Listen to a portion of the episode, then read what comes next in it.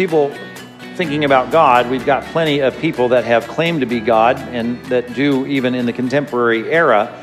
And um, n- nothing big about claiming to be God. Anyone can, and many have said that they are God. And we could spend time looking at some of the more recent iterations of those claiming to be God, claiming to be, many of them claiming to be Jesus, God incarnate.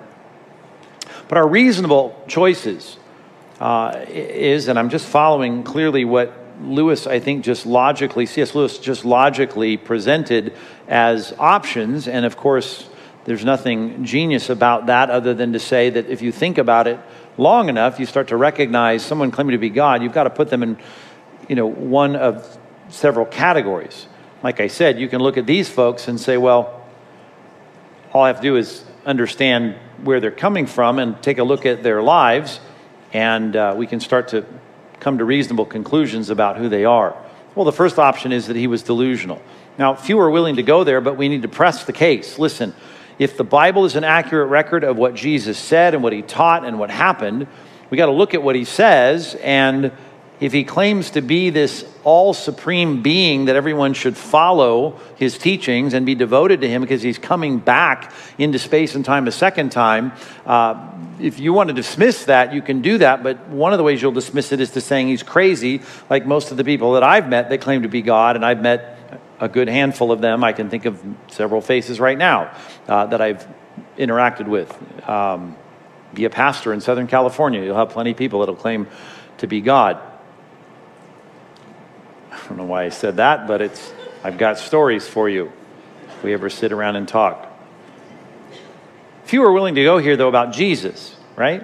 They will say and they will admit, and we should get them to admit, that his teaching was cogent. We still quote it. It's things that he said are etched on, on buildings and, and granite. Uh, his teachings are described with, with phrases like the golden rule. These are the kinds of things that people would say yeah, Jesus was not delusional. His wisdom, in fact, was uh, remarkable, most people will say. Why do all the religions have to deal with Christ and put him in some category above us, which most of them will?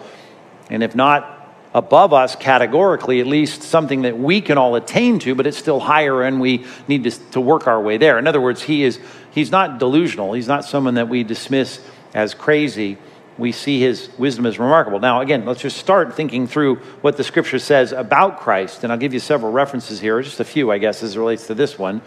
But Luke chapter 20, verses 39 and 40, just think through how he related to the crowds. The scribes, of course, were professional scholars. And some of the scribes answered the teacher after Jesus answered their questions and their disputes that he entered into. You have spoken well. And they no longer dared to ask him any questions. He, they tried to entrap him constantly in the pages of the Gospels, and Jesus always comes through these um, with a kind of response like this that they say, well, he's definitely got his intellectual act together.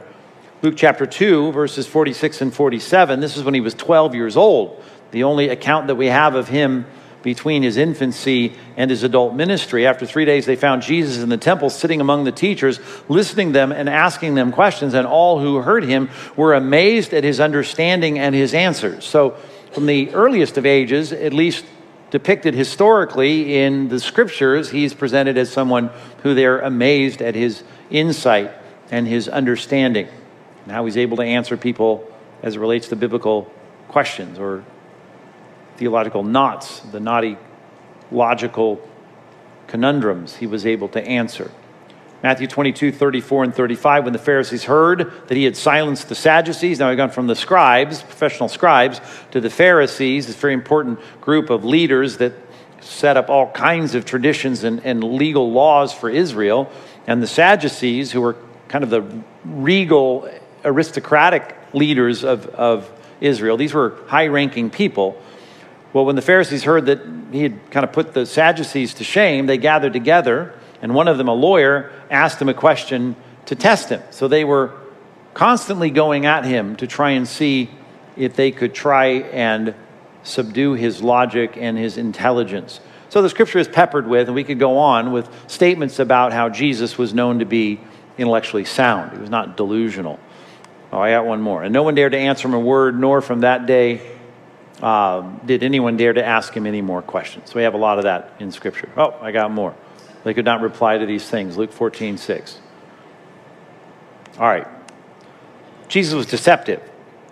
If you know the triad of answers in Lewis, you've got, you know, a, a lunatic, a liar, lunatic, or Lord. And I, I'm just making these my own and have through the years. He's either delusional or he's deceptive. Well, few want to accuse him of this either. Right? They'll want to blame it on the Bible, perhaps, because they can think about people that have somehow messed up the Bible. Well, hopefully, we can logically defend the veracity of Scripture, the truthfulness and protection of the transmission of the Bible. So, now what? Now you're going to say Jesus was lying about his status, that he said he was something he wasn't, whether that be the Messiah or God. Um, few want to accuse him of that, but you need to press them in that regard. Certainly had a truthful reputation, and we can go throughout the Bible and see. The disciples sent, they sent their disciples to him, along with the Herodians, another group of people. They were very influential in the first century, obviously had warmed up to Herod's family and that dynasty, and they said, Teacher, we know that you are true and you teach the way of God truthfully, and you don't care about anyone's opinion, for you're not swayed by appearances. I mean, that's quite a mouthful and a resume builder if you're trying to impress people with your commitment to truth, that you don't care. You're not just saying whatever people want to hear. I mean, he certainly had a reputation of being truthful. Mark 7 37, and, when they were, and they were astonished beyond measure, saying, He has done all things well. He's not a liar, he's not a cheat, he doesn't say things that are not truthful, he's not deceptive. John 14, 6 he even pre- presents himself that way, which, by the way, will set you up for criticism. Jesus said, I'm the way, the truth, and the life. You start calling yourself the truth, the embodiment of truth, you're going to have people that want to entrap you. And certainly the Herodians wanted to trap him, the Sadducees, the scribes, the Pharisees, and we could go on, the, the, the Sanhedrin. They all wanted to trap Christ, and you start saying things like, I'm the truth and we're going to try and find him somehow lying. And so he opened himself up to a lot of scrutiny that didn't yield any reasonable accusation of his deception. John 18 37, Pilate said, Are you a king? Jesus answered, saying that I am a king. For this purpose I was born, and for this purpose I've come into the world to bear witness to the truth. And everyone who is of the truth listens to my voice. Truth, truth, truth. I'm about truth. I present the truth. I am the truth. People said, Will you speak the truth? We know you speak the truth. So Jesus, in every way, had presented himself as truthful. I don't think you can, from the documents, if we can establish those to be reliable, come up with a picture in Scripture to dismiss what he says because he's deceptive or because he's delusional. So you're left with, and I don't know what else you could say. You either attack the source, you attack the history, or you try and slot him into being deceptive or delusional, or you're stuck with him being divine, which has big implications. And the biggest one, and we won't get into this because this starts to get pastoral. We can do this on a Sunday morning, but you need to listen to him and do what he says, right? Think about it. Hebrews 1 1 says, Long ago, at many times and in many ways, God spoke to our fathers by the prophets, but in these last days, he's spoken to us by his Son, whom he has appointed, appointed heir of all things. Everything belongs to him, through whom he created the world. So here is Christ having all authority, and he is the spokesperson of God. And if he was that person, as it goes on to say, the exact representation and imprint of God's divine nature, if that's who He is, then we're stuck opening the Bible and doing what it says.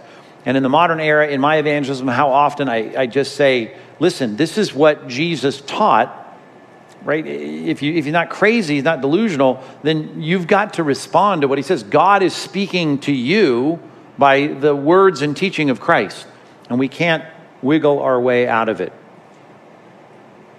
Well, not that the logic was unique to C.S. Lewis in doing that. I at least should give you the original quote. And since he was a great author, though his theology wasn't always that tight, uh, he certainly knew how to write. And don't ask me about that right now. But he put it this way initially in that liar, lunatic, Lord trio of options. He said you can shut Jesus up for a fool, you can spit at him and kill him as a demon, or you can fall at his feet and call him Lord and God. There's the the options. He's delusional, he's deceptive, or he's divine. But let us not come, and I love this sentence here, let us not come with any patronizing nonsense about him being a great human teacher, right? He's not left that open to us. He did not intend to. As I've said, the more extreme the claim, right, the more polarized the options in terms of your response, right? The more extreme the claim, the more polarized the options are for your response. And you can't be neutral about Christ. And that's where most of your friends and neighbors want to go. What am I going to do with Jesus? Well, he's a good teacher. I think he had some good things to say. Well, he had more than good things to say, as we're going to see for the rest of our time. He claimed to be completely in charge of all things and that you should do whatever he says. So you can't stick him in this middle ground of being a good teacher. Either he's crazy or he is um, deceptive and pulling one over on everyone, or he's actually who he says he is. So, that's a good place to start. That's just how we should think in presenting Christ to people is that they don't have many options here. You can't just be a good guru or a good teacher or a good prophet or a good ethicist or a good life coach.